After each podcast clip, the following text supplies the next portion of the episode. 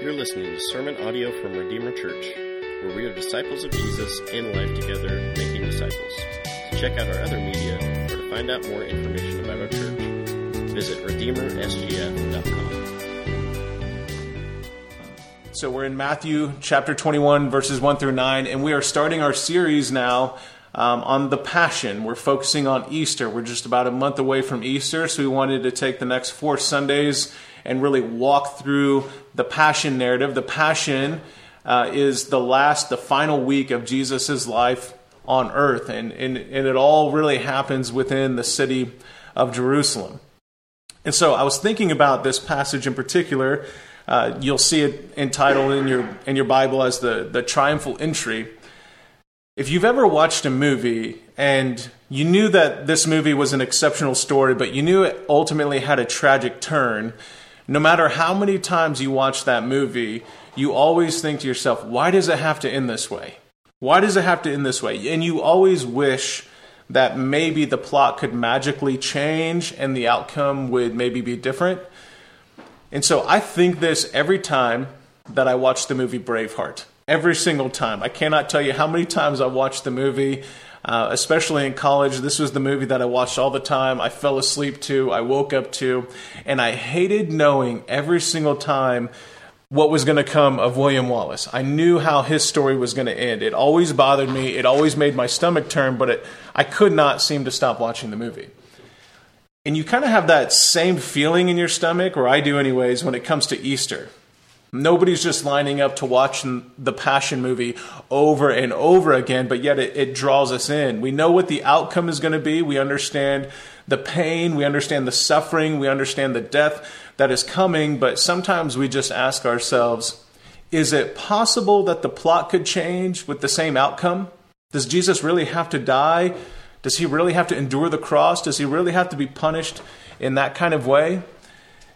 And the answer to that is this that there is no other possible way for salvation to be attained for sinners than through the sacrificial blood of Jesus. Jesus had to get to the cross, Jesus had to die. And so we read the Easter story anticipating, or not anticipating the cross, but anticipating the resurrection. That's usually what we are drawn to Easter for. But it's in the cross that we see God redeem his people. Jesus' approach to the cross is really critical and it's necessary. And while we want to really kind of turn and look away, Jesus faithfully and obediently looks ahead to Jerusalem, to the cross. And so his life and ministry at this point in the book of Matthew are really coming to an end. And so let me read beginning in verse 1 of chapter 21. Now, when they drew near to Jerusalem and came to Bethphage, to the Mount of Olives. So Jesus is really uh, descending into the city of Jerusalem, and he comes to the Mount of Olives, and this resides just outside the city walls of Jerusalem. And so, this story of Jesus coming to Jerusalem is known in church history as Palm Sunday. and That's what we're going to we're going to recognize it as. And this is in the final week of what we know as the Passion Week. And so, the name Passion is accurate because Passion is exactly what rightly describes the motivation behind Jesus' pursuit of the cross.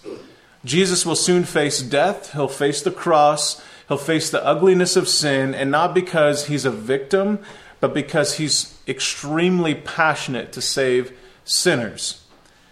And so here he comes into Jerusalem, this holy city, the capital city. This is the Lord's city. It's a city set apart for God's namesake to the nations. This city is the city where kings and prophets and God's people came to worship God.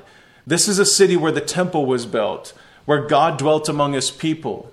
The city used to be full of worship, God's word, righteous living. But just like humanity, took a wrong turn in the garden, so we see that God's people took wrong turns in the history of this great city, Jerusalem. The beauty and purpose of Jerusalem went from holy, the place of God's dwelling, to pagan practices, false worship, hostile takeover, destruction, a rebuilding, and ultimately a deep, deep longing for God to come and bring his people back to himself, to restore again what was lost in the city. And this is exactly what God has come to do. That's what we see in the story of Christ in the gospel. He comes to rescue his people from the bondage of sin and then bring them back to himself. And so we continue on.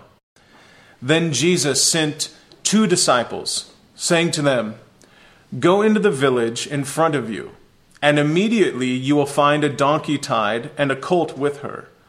Untie them and bring them to me. If anyone says anything to you, you shall say, The Lord needs them, and he will send them at once. This took place to fulfill what was spoken by the prophet, saying, Say to the daughter of Zion, Behold, your king is coming to you, humble and mounted on a donkey, on a colt, the foal of a beast of burden. And so this, this prophecy comes from the Old Testament in the book of Zechariah, towards the end of the Old Testament, in Zechariah chapter 9, verse 9. Zechariah, along with Haggai, are prophets during the same time period in the life of Israel. Both prophets are ministering to the people of Israel during a time where they are returning from exile from the Babylonians. Haggai, one prophet, he rebukes Israel from getting lazy in their attempt to rebuild the temple. He gets frustrated that ultimately the Israelites are dwelling in really nice houses, but the house of God is lying in ruins. Whereas the prophet Zechariah rebukes Israel for breaking relational covenant with God. They end up looking more like their forefathers who betrayed their God, as opposed to a people who have been delivered and brought back to the city of God. And so both of these prophets together reveal the deep rooted problem with the ancient city of Jerusalem. Both people, both prophets, call the people of Israel to repentance. And though God has delivered Israel from their captors and brought them back to the land, to the city, they still lack in worship and they still lack in covenantal relationship with God and with one another. And so Zechariah's book contains a prophecy about a Messiah who would come and perfectly restore Israel in their covenant relationship to God. And this Messiah would come in a not so ordinary way. And so let me read to you Zechariah chapter 9, verses 9 through 13. You don't need to turn there, just listen as I read. Rejoice greatly, O daughter of Zion. Shout aloud, O daughter of Jerusalem. Behold, your king is coming to you. Righteous and having salvation is he, humble and mounted on a donkey, on a colt, the foal of a donkey. I will cut off the chariot from Ephraim and the war horse from Jerusalem, and the battle bow shall be cut off, and he shall speak peace to the nations. His rule shall be from sea to sea, and from the river to the ends of the earth. As for you also, because of the blood of my covenant with you, I will set your prisoners free from the waterless pit. Return to your stronghold, O prisoners of hope. Today I declare that I will restore to you double for I have bent Judah as my bow, I have made Ephraim its arrow. I will stir up your sons, O Zion, against your sons, O Greece, and wield you like a warrior's sword. So we have this picture of a coming king. And he comes in verse 9 with righteousness. He comes with salvation. He comes with humility. He comes saddled on a donkey. And so, this is the picture that Zechariah gives to a people who have lost covenantal relationship with their God. And then, about 500 years' time will pass from the time of Zechariah's prophecy to the coming of Jesus. And so, for 500 years, there's essentially silence, there's, there's nothing going on. And these are just words on paper to the people. But then Jesus comes, and he shows up and he comes with righteousness. He comes with salvation in his hand, and he comes with humility. So before there's victory in the resurrection, there is ultimately judgment on the cross. Jesus not only comes as the judge, but he comes as the one judged on behalf of his people. I don't know if you heard me right. He comes as the judge, but he comes also as the one who is judged on behalf of his people. In, in the courtroom of God, Jesus was found guilty of our sin when he chose to die on the cross. When Jesus makes it to the cross, here's what happens the Father in his full wrath and fury, he will pour out his red hot, holy anger upon his son Jesus. That means all the anger that God felt in the time of Zechariah, in the time of Haggai, all the anger towards Israel for their pagan worship, for their covenant breaking, for all their lies, for their theft, their blasphemy, their adultery, their idolatry, all of it completely placed on Jesus. This is the reason Jesus comes to, to Jerusalem to receive punishment that was meant for sinners.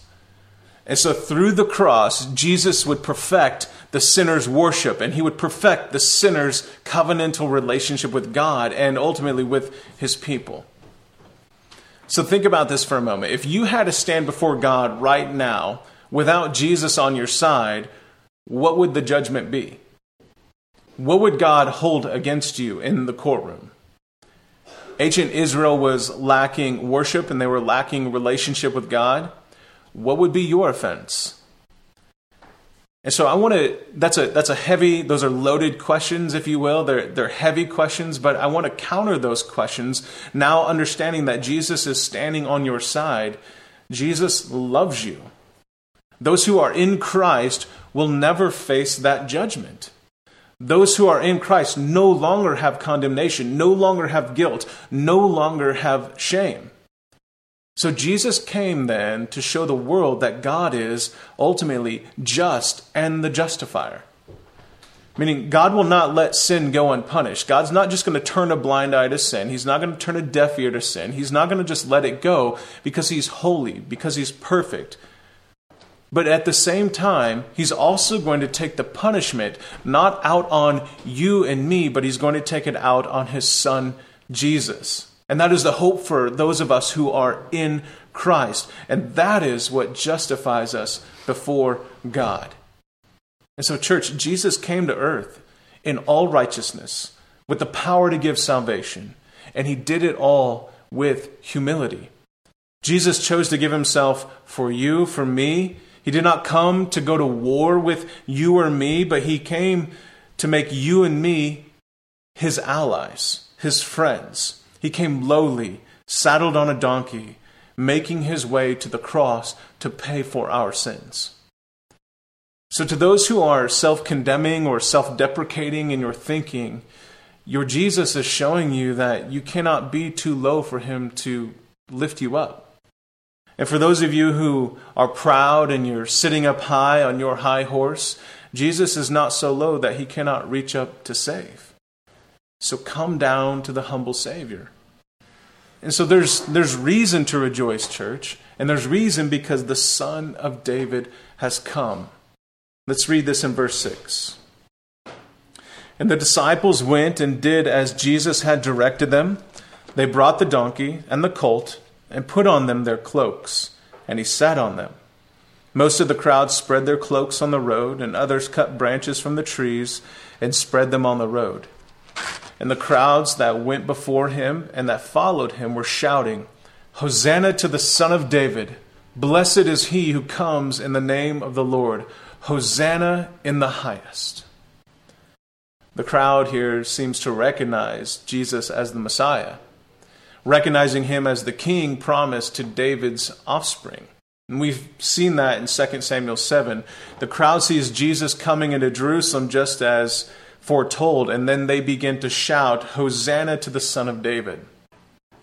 Hosanna, in its word and its original meaning, was God save us. But over time, by the time it hit the first century, it took on the meaning of praise to the Lord. So, Hosanna, in simple terms, is just praising the Lord. And so here's the crowd seeing Jesus come in. Maybe they're picturing this prophecy from Zechariah and they're seeing it come to fulfillment. And so they're excited because the Messiah is here, the King is here. But there's a misunderstanding ultimately. There's a misunderstanding on how they're viewing this King and how they're viewing this Messiah. Because this entry when they come in, they are laying down their cloaks, they're laying down the palm branches, and it's conveying really a celebration and an honor. And it's even reminiscent of kings and sergeants coming in after having vac- victory, victory in the battle. But little does the crowd realize there will be no celebration to follow Jesus when they come into Jerusalem. If you follow the story closely, the next scene is Jesus really cracking the whip in the temple because the people were making a mockery of God and his worship. And so then some of this seemingly excited crowd who's sitting here shouting, Hosanna to the Son of David, and, uh, you know, Hosanna in the highest, will soon be shouting, Crucify him.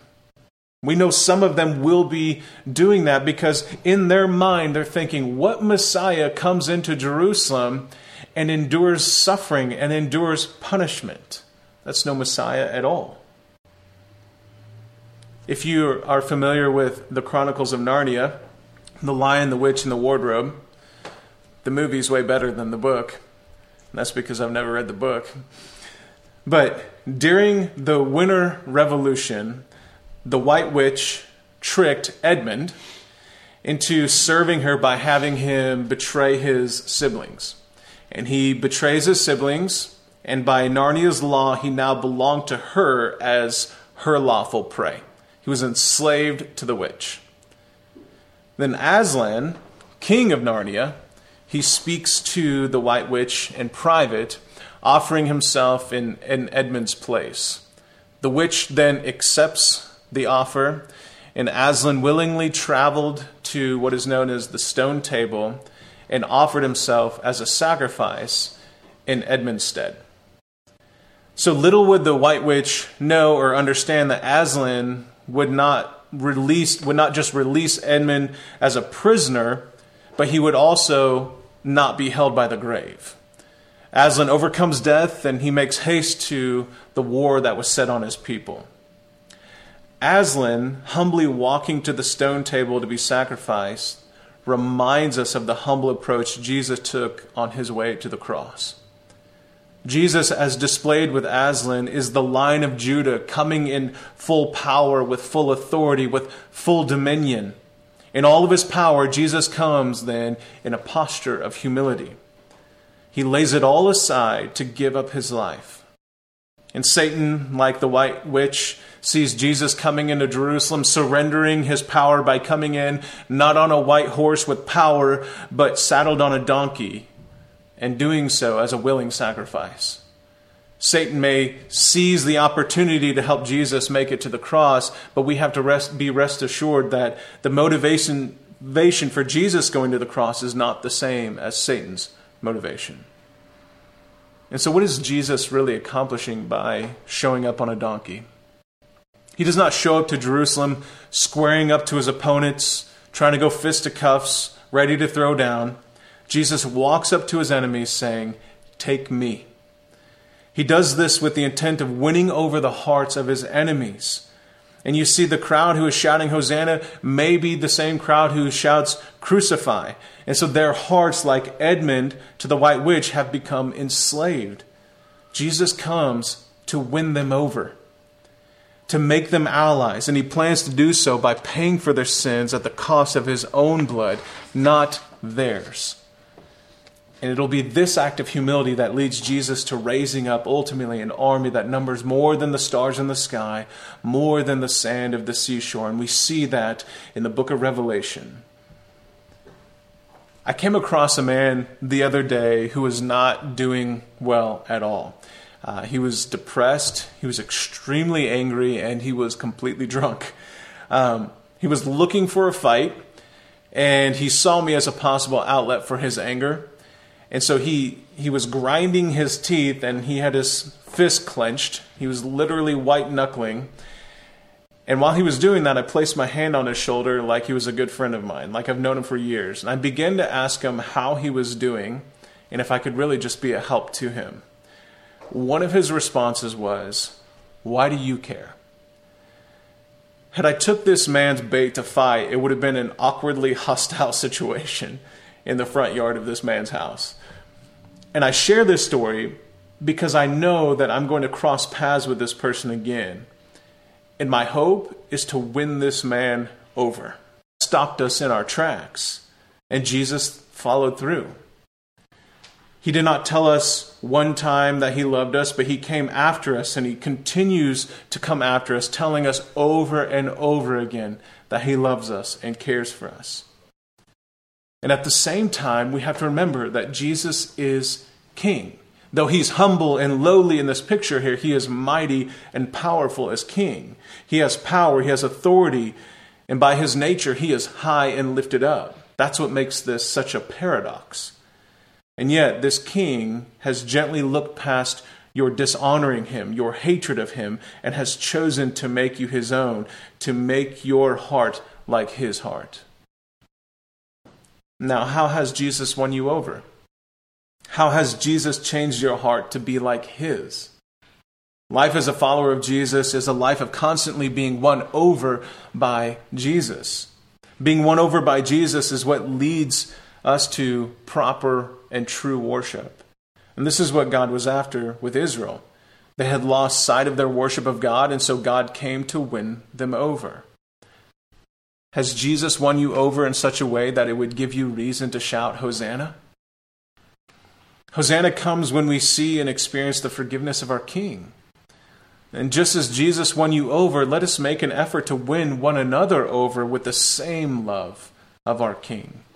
We win each other over not by going head to head or but by metaphorically laying our hands on each other's shoulders, looking beyond the hatred, looking beyond the sin, beyond the mistakes, and looking straight into the heart, longing to win them over with the love of Christ.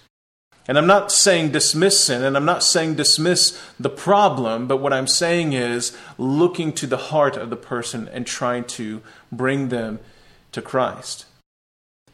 What conflicting relationships maybe do you have in your life right now? Do you believe that they can be won over? Do you believe that they're lost or a lost cause? It's beyond repair.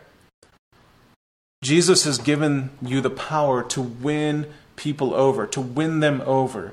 He came with humility, He came with righteousness, He came with power to save.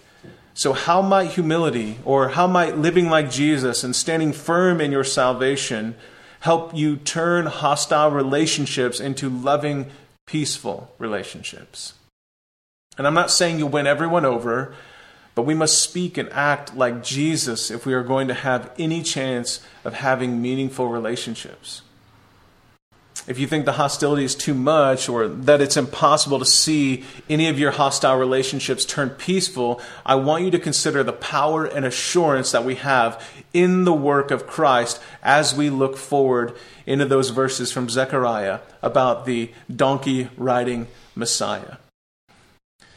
I remember back in, in 2001 when the World Trade Centers World Trade Center towers were attacked it sent our nation into shock and really rage all at once. I, I, don't know anybody who wasn't upset by it in one way or another. But I do have a vivid remembrance of a cartoon, a picture that came out at that time, and it represented the anger, the pride, and the power of the American people all at once. It was a picture of a, of a terrorist riding a magic carpet trying to outrun an American fighter jet. Now, I know that sounds comical, but the picture was designed to both insult the enemy and show them that we will wipe them out.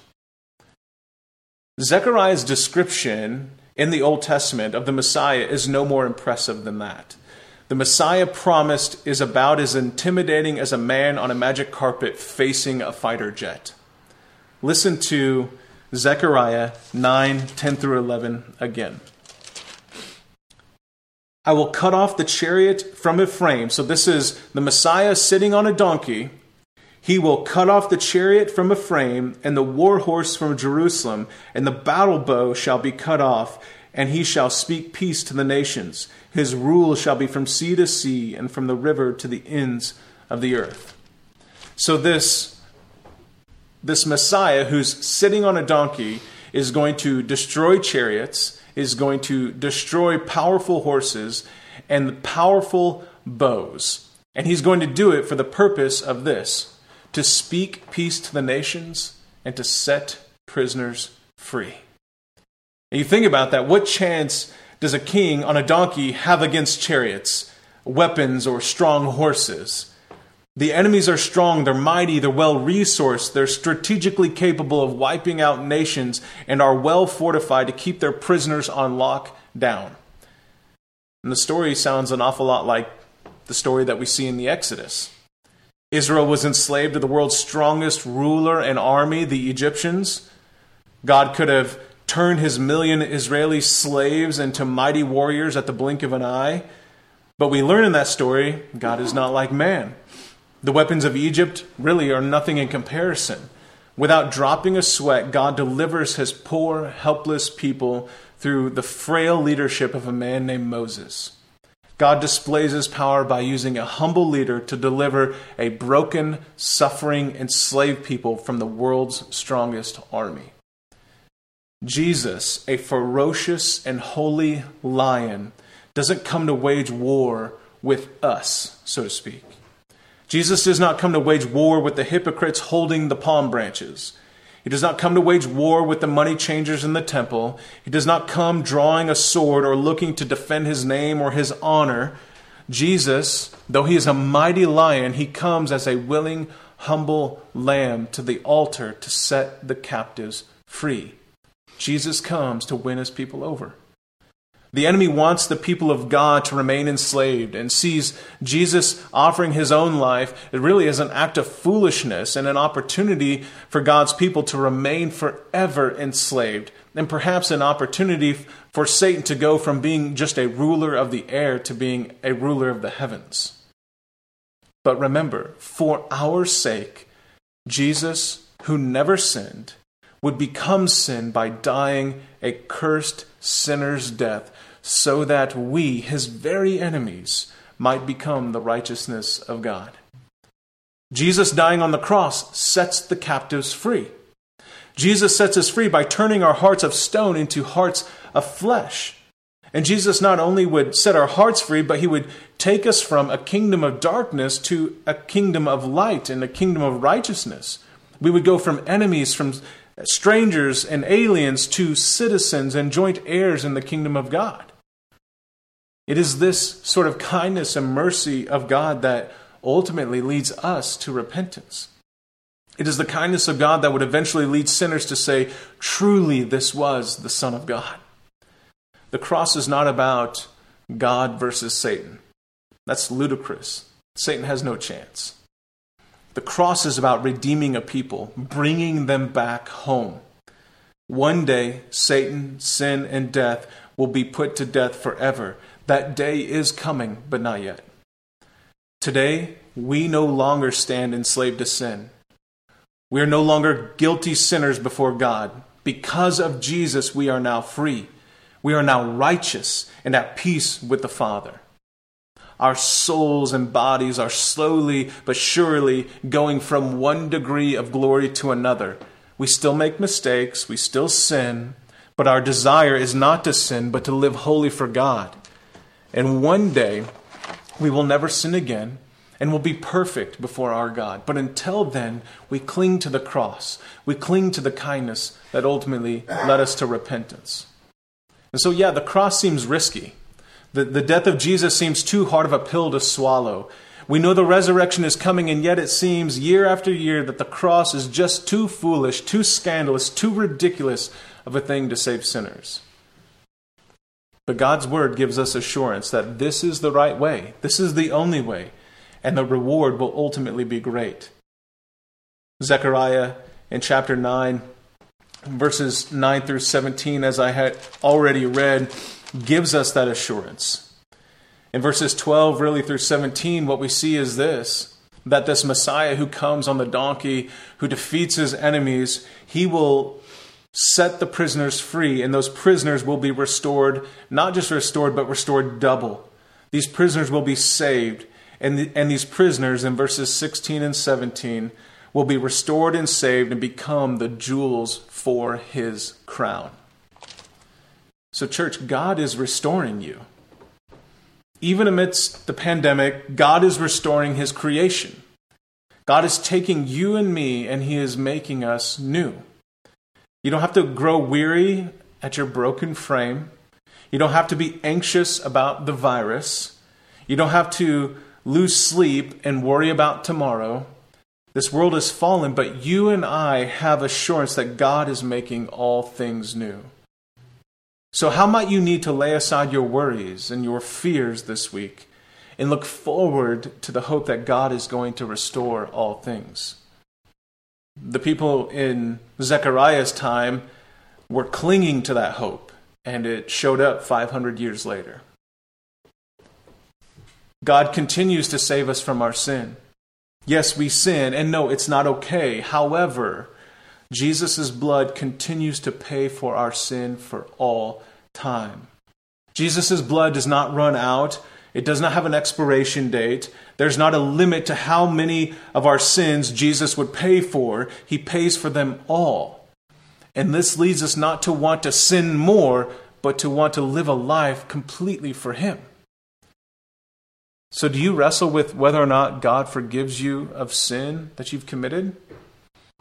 You feel like, man, I was, a, I was a good Christian for a time. I was really rocking it out. And then all of a sudden I made this mistake, and now God just, I know He doesn't love me anymore. I know He wants me to earn His favor. Do you believe that you you have the ability to out sin the grace of God? Do you think if Jesus would forgive the sins of those who welcomed him as Messiah and later cried for his crucifixion, don't you think he would also forgive you? Maybe someone sinned against you that you have not forgiven. Today is the day to extend the forgiveness of Christ to others as he has extended forgiveness to you. Perhaps it's time to show your enemy that they too can become sons and daughters of God. And look, we are the jewels of God's crown. We are the jewels of King Jesus' crown. So we must take great courage and strength to know that though Jesus humbly approached the cross, he did so not doing so with a chip on his shoulder. He didn't go, man, I'll take this one on the chin, but rest assured, these sinners are going to pay. Jesus wants to endure the cross for you and me, and he does. Jesus wants to give his life. It's a joy for him to endure the cross. And so Jesus considers us as valuable, as worth having in the kingdom of God. After all, when God created us, he, he didn't create us because He was in need, but because He wanted us to enjoy Him forever.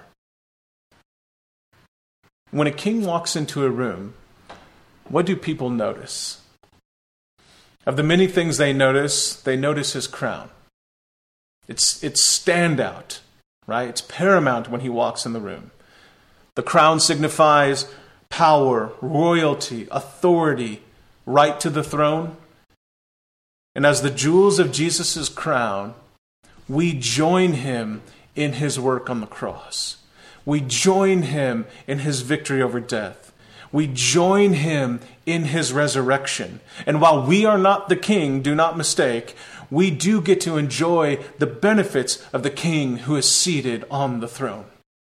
All the angels and all the heavenly beings will look at the jewels of Jesus' crown and say, Worthy is the Lamb who was slain.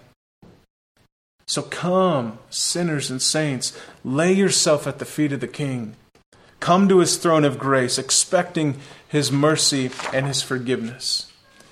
The King, full of power, promises, assures you that he is not that his work is not done. He assures you he is seated on his throne, making his enemies your enemies, your sin, your shame, your guilt, your anxieties a footstool for his feet.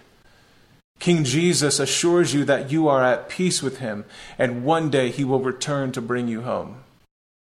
So let us go today, anchored in the hope of the Savior, who did not cower away from the cross, but pursued its shame and suffering with great passion to take away the sins of the world.